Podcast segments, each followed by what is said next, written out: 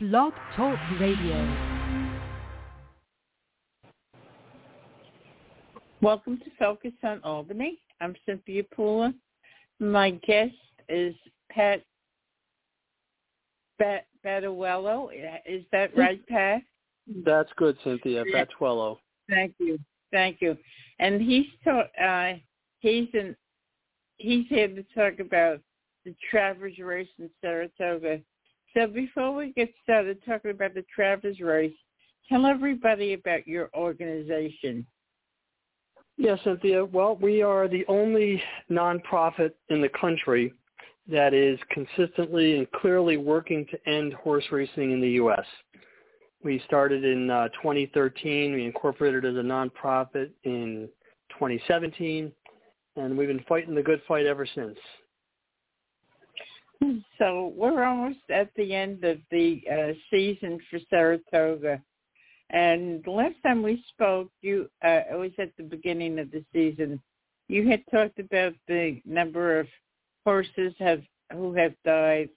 Overall, how many horses have died during this season in Saratoga? Well, uh, on see uh, Saturday, Saturday morning, um, the 11th on track death was recorded.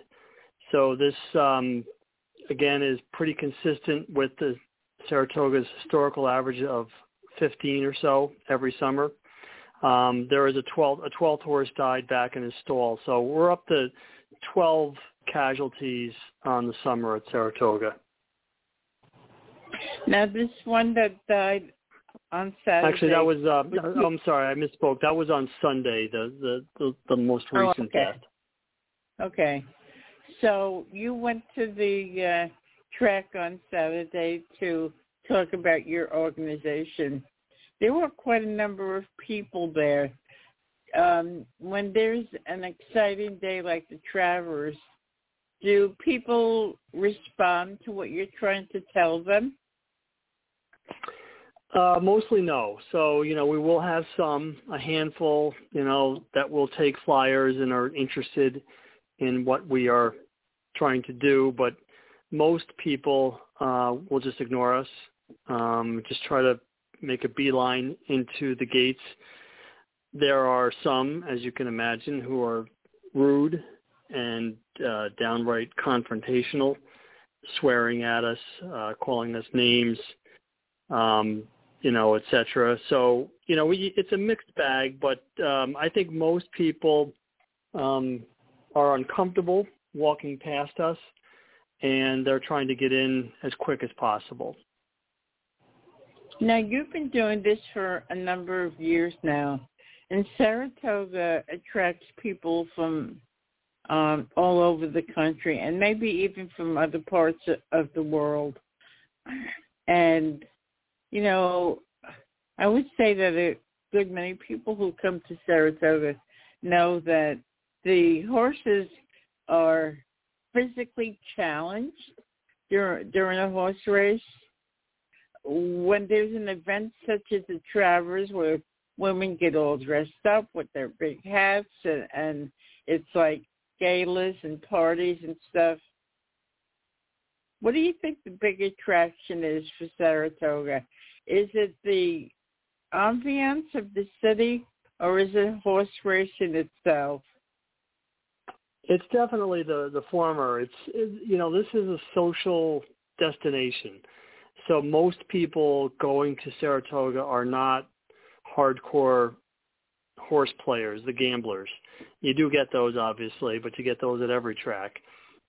At Saratoga, and we've talked about this previously, it's a whole different atmosphere that you get from the average racetrack in America. There may be three or four tracks like Saratoga across the whole country. Del Mar out in San Diego, Churchill Downs, you know, for the Kentucky Derby, mm-hmm. um, Belmont in New York, but really only, you know, for the Belmont Stakes weekend. Um, Saratoga is one of those, um, you know, unique tracks where it's a it's a short six week meet, and it does draw people through uh, you know across the spectrum. So you'll have again those gamblers, but you will also draw families, um, you know, parents with young children in tow, and and you'll have college age kids going, and and they're there to party, to have a good time, and you know there's other things to do. You know, once once you're inside the gates, um, there's food and drink, and there's picnic tables, and they have events for the kids. So, you know, our goal is to reach, you know, those people, those non gamblers, those um, you know, occasional track goers, the families, mm-hmm. you know, the college kids, and ask them to, you know, think about what they're supporting. And, you know, we were, you know, very vociferous, you know, on Saturday talking about the 11 horses. At that point, it was 11 uh, that had died already this summer, you know, for mm-hmm. their entertainment, you know, for these people walking in for their entertainment they need to you know they need to feel that they need to absorb that you know there was a time you know when we first started um i i would say that you know very few people knew how many horses you know were dying across america. Unless you were really tuned into the horse racing industry you just didn't know the depth of the killing. And so that's what we've brought to the table. You know the education was paramount. And We've been around now for several years. We've been protesting at Saratoga since 2014. There's no excuse, absolutely no excuse for people to be walking into the track now and say, I didn't know. I didn't know that horses were being abused and horses were dying. There's no excuse. It's there. The information is there. You know, we're out there protesting. The local media does cover the deaths. Again, no excuse. So I think our our attitude has shifted a little bit as activists, where, like I said in the beginning, um, we mostly stood quietly, you know, holding our signs. Um, again, just trying to plant seeds, uh, educate. Um, now, yeah, there's a little bit more of an edge to it because there's no excuse. I go, I go back to that. You're walking through those gates. You are the reason that horses are abused and killed because there are no fans, there are no races. There's no industry without the fans. And I think people need to, you know, absorb that messaging. They need to, you know, and again, you know, we're often told that shaming doesn't work. You can't shame people into change. Well, you know, if not shame, you know, they need to be made to feel uncomfortable. And that's what we're trying to accomplish now as opposed to seven years ago. Yeah, and and a uh, race like the Travers, a race like the Kentucky Derby, we're talking about horses that are worth quite a bit of money. When you say abuse, even the horses that are worth a lot of money, would you say that well, they're I'll, abused? Sure.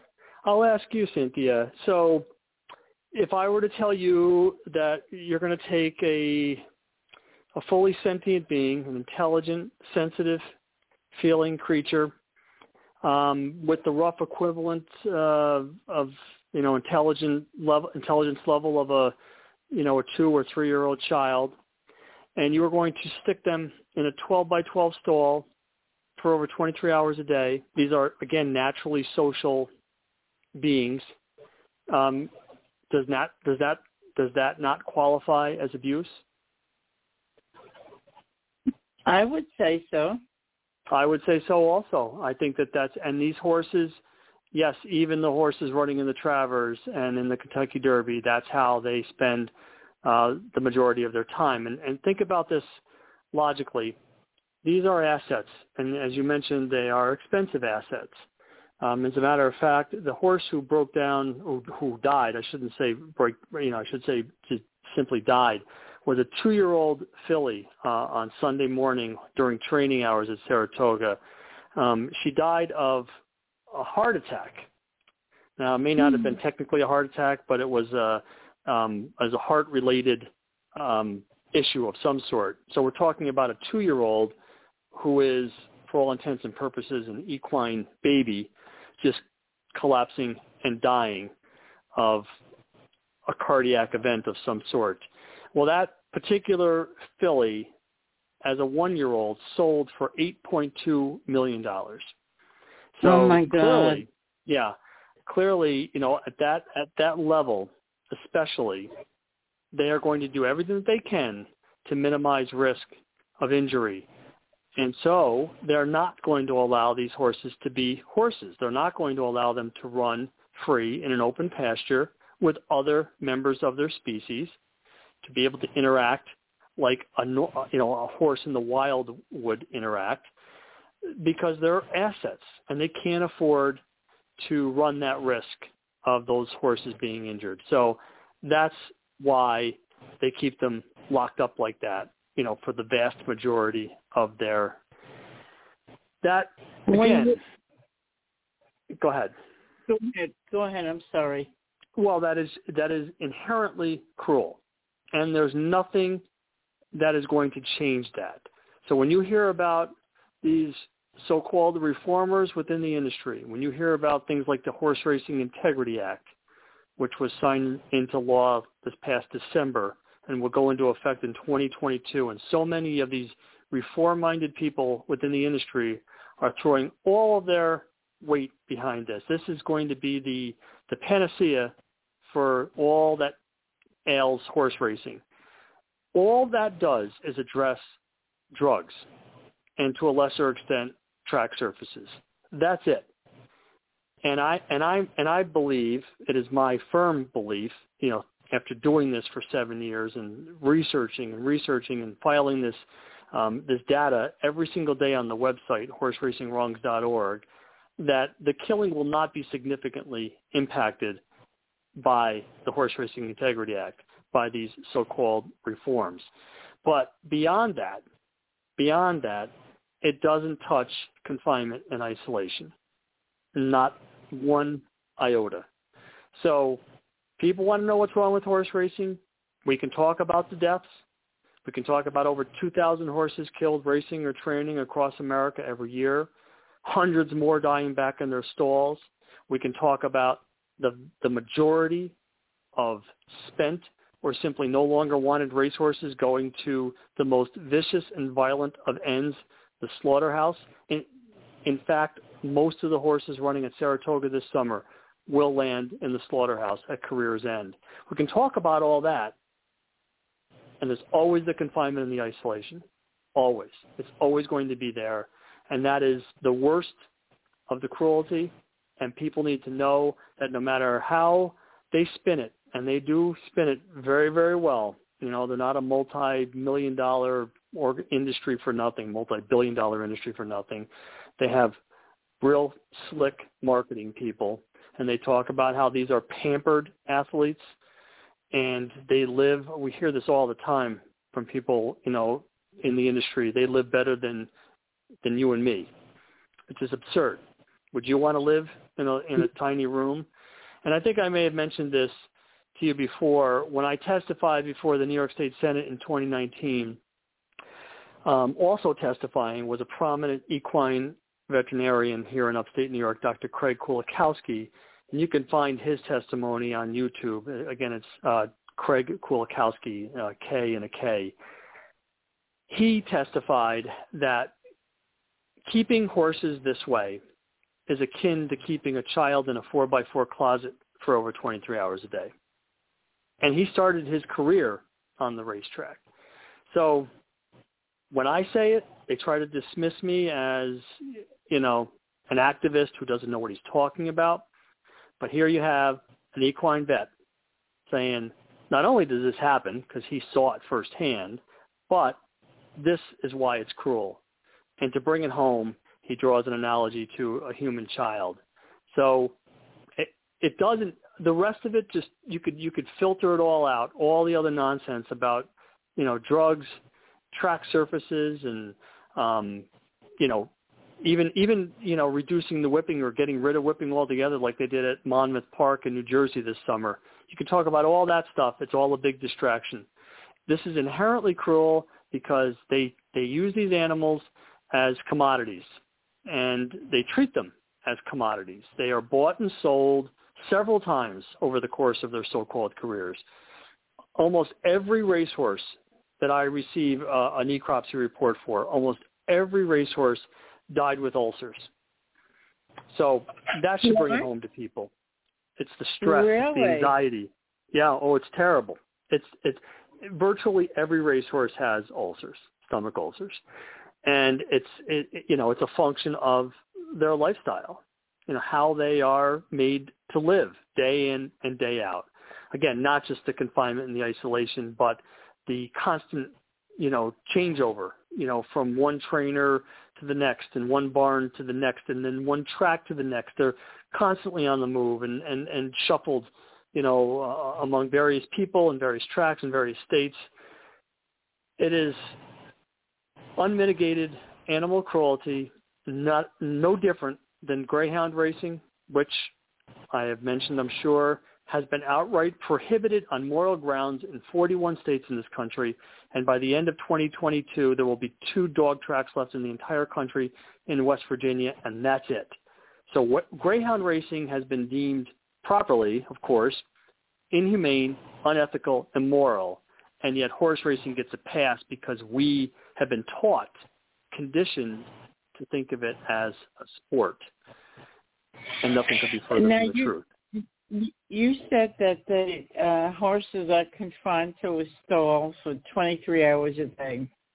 Okay, when right. when a horse is when the horse is really sick and maybe even dying, do the horses in the stalls next to them or a, a few stalls down, do they realize that one of their, I, I want to use the word colleagues, is, is sick and dying? In other words, do, does one horse realize what's happening to a sick or dying horse? Well, let me answer it this way, Cynthia. So I, you know, I'm obviously not um, an expert on equine behavior.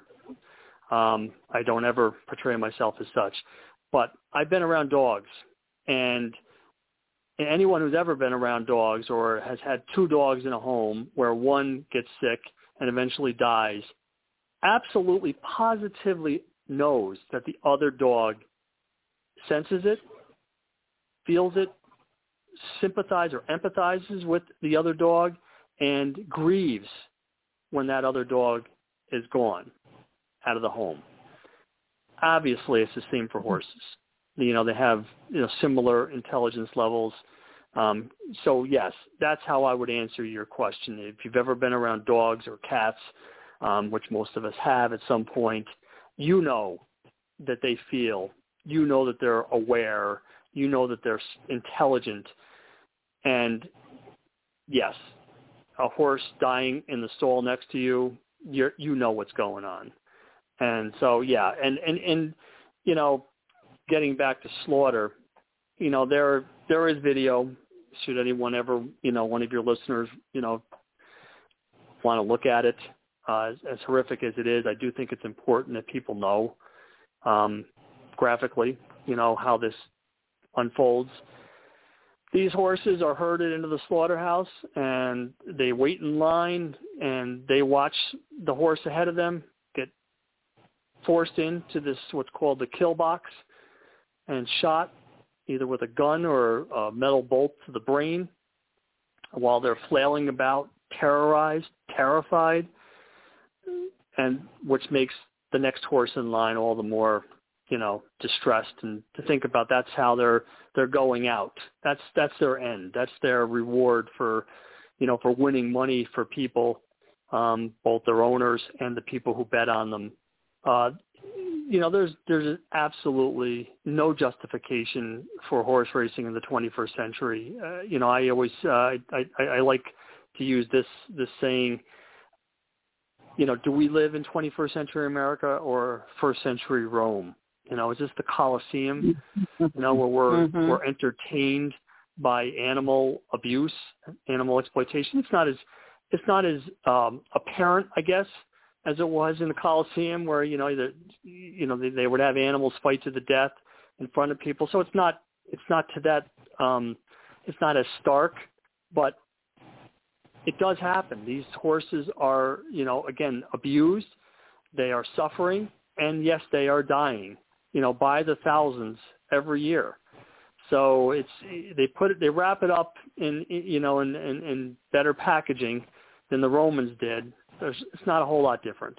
And that's, again, here we are 2,000 years later, and we're having a conversation about, you know, whether it's okay to use animals this way for entertainment. And and that's and that's our messaging. So when you ask, you know, what kind of reaction we're getting at Travers, well, you know, when I'm out there saying, you know what, 11 horses have died here this summer. How do you feel about that? How do you feel that that most most of the horses are going to end up at the slaughterhouse? Um, I want to put it right back on them, the consumer, because again, without them, there's there is no horse racing. So, because of your activism, Pat, have you had any success in closing any of the tracks down? We, well, we have. I mean, you know, that's um, it's a tough thing to quantify. I mean, it's specific tracks. Yeah, there have been tracks that have closed. You know, since we've been active. There was one in uh, Oregon, Portland Meadows, which we uh, supported protests there. Um, you know, I can't say that it's because of horse racing wrongs that that track or any other track is closed. What our biggest contribution uh, to this is the is the messaging. You know, we are putting it out there that this has to end. That yes, it is an extreme position, if you want to call it that, you know, but it is the only position if you believe that this is wrong. You know, you can't fix this. So if you believe it's wrong that horses are suffering and dying for $2 bets for entertainment in 21st century America, then the only reasonable, compassionate position to take is that it must end. So getting back to your question, what have we accomplished? Well, um, I was on HBO's Real Sports back in 2019, and from there, many opportunities followed. I was on CNN, ESPN, the Washington Post reached out to me and offered me a guest op-ed on horse racing. Um, you know, numerous, uh, you know, media, uh, you know, forums contacted me. We are at the point now where the editorial boards for the Washington Post and the Philadelphia Inquirer, two of the biggest, most influential newspapers in the country, have called for horse racing to end, not to be reformed, not to be, you know, um, fiddled with here, but to end. And that is a direct result of our work and our my conversations with the editors at those two newspapers. Um, I could tell you that the, the Washington Post, when that when that board editorial came out, uh, I had a long conversation with one of their editors that week, and the language that they used in that editorial was the language that I've used, you know, for several years. And that's not to brag, but I'm answering your question, have we had an effect? Have we had an influence? And we have. We have also worked with local groups, you know, people, grassroots activists in Massachusetts and Georgia trying to fight back horse racing, and we've been successful thus far. They've, you know, Massachusetts, you may or may not know, has uh, had had its last track closed in 2019, Suffolk Downs, and there has been there has been efforts um, since by horse racing people to get it back in Massachusetts. We've worked with activists um, in that in that state to uh, to fight it back, and we've and again we've been successful. Same in Georgia, uh, which does not have horse racing currently, except for steeplechase racing, couple you know during the course of the year, but they mm-hmm. don't have a regular regular you know public racetrack running, you know, year round. Um, we've worked with activists there to fight fight back that initiative. We are also working in North Carolina, you know, toward that same end. They're trying to introduce uh, horse racing there. We've worked very hard with uh, people in Pennsylvania and here in New York to um, on the subsidies, uh, which is a huge part of this story. So the bulk of the American horse racing industry is being propped up by corporate welfare in New York and in Pennsylvania. over well over $230 million a year in each of those states going to horse racing, going to fund horse racing. If not for this corporate welfare, nine of the 11 tracks here in New York would have shuttered years ago. There's there's no demand for it, especially the harness racing, uh, but also Finger Lakes and Aqueduct, two thoroughbred tracks. And you could even argue that Belmont, except for that one weekend where they have the Belmont Stakes, would not survive without the corporate welfare. The only tracks that would still be standing is Saratoga. In Pennsylvania, there are six racetracks. I would argue that without this uh, corporate welfare in Pennsylvania, all six would have been closed by now. So we are working with uh, larger coalitions in both states to try to strip those subsidies and to put the money back where it belongs. You know, that state-sanctioned gambling is supposed to benefit public good, um, most especially education. And instead of $240 million a year going to the horse people in Pennsylvania, it should be going to school children in Pennsylvania.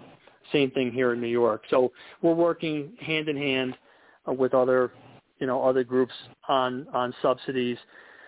So yeah, it's it's a multifaceted fight, and in the meantime, I you know every single day I I post on the website. Um, you know, it's it's a heart heartrending, soul crushing work. You know, because I'm reporting on these deaths every single day and and the abuse. In fact, I just posted a video yesterday of a trainer in Delaware. Uh, this actually the, the incident happened in New Jersey, but she's you know based at, in Delaware, and she was caught in a one-minute clip abusing, screaming at one of her horses. She was originally given a two-year suspension by the the stewards, the, which are the officials at Delaware Park, which is the racetrack in Delaware. That was later commuted to two months. went from two years to two months. The Delaware Racing Commission got involved, and they excused her behavior to a large extent, saying that she was stressed and that this is not indicative of, of who she is. But if you watch the video, and if you are not brought, well, both brought to tears and, you know, brought to blood boiling, um, then you know, I, I don't know what what will. Again, it's on the it's on the website. I just posted it yesterday. Those are the kinds of things I put up every single day. So it's out there, you know, for. Go ahead. Uh, so we have just a few seconds left. Um, give your contact information so if somebody wants to learn more about your organization and become involved in uh, banning horse racing, um, how can they do so? Yeah, so horseracingwrongs.org is our website. I have always said that if you want to know what's happening in the American horse racing industry, read the site every day for a week. Just spend 10 minutes Monday through Friday, Monday through Sunday for one week. And I guarantee you're going to come away saying, this is horrible, this has to end. So I, I think it's the best argument against horse racing because it's all right there, all the information. And remember, I'm reporting facts and data that comes directly from the industry. And there's no refuting facts. And, uh, you know, so what they do is the industry comes out and tries to defend by saying so many jobs are going to be lost if horse racing fails because they have nothing, they have nothing left to argue so horseracingwrongs.org, you'll see there's a contact page at the top. You can contact me via email. Um, I'm more than happy, you know, to talk about this with, with anyone. Um, and as far as trying to, you know, help, you know, you can join a protest if you're if, if you live near a track. Start a protest if there, you know, there isn't already one there. Um, write letters to the editor, you know, always crucial. Um, if there's radio call-in shows, you know, when they're talking about horse racing, you know, call in. Um, you know, there are various ways to get the word out, and also to pressure legislators, you know, politicians. And we have a, a page on the website with contacts for all, you know all states that hold racing.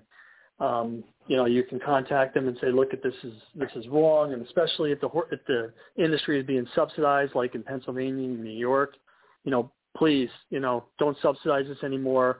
Send the money back to, you know, the school children, to education. Those are the kinds of things you can do to help. And um, again, horseracingwrongs.org. Okay, thank you. You've been listening to Pat. I'm sorry. Uh, That's all right. Pat Tuello. And I'm Cynthia Pooler. This is Focused on Albany. If you like this show, like us on Facebook, follow us on Twitter. Um, Pat, we'll be in touch again.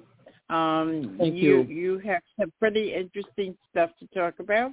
And thank you, everybody, for listening. Have a great day. Thank you, Cynthia.